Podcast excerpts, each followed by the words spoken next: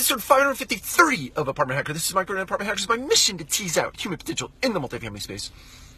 Quick recap from the National Apartment Association's Apartmentalize in San Diego uh, this year. Uh, that happened last week.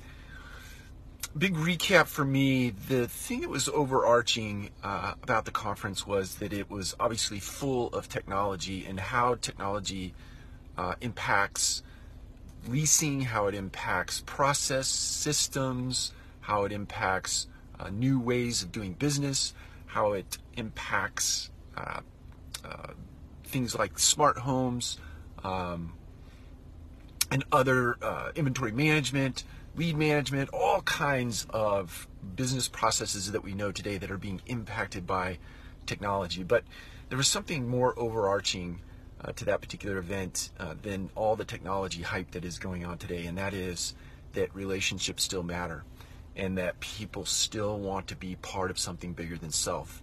Um, even in our individualized culture, our customized culture, where the me, me, me is very paramount to uh, being part of uh, big team oriented type uh, activities, I think underlying that entire conference was the need for community, the need to be together in the same room, the need to feel that type of energy so that we can collaborate. Every single uh, uh, seminar that I sat through, you could feel the energy in the room, whether that energy was uh, positive in nature or sort of mm, not really getting it kind of nature.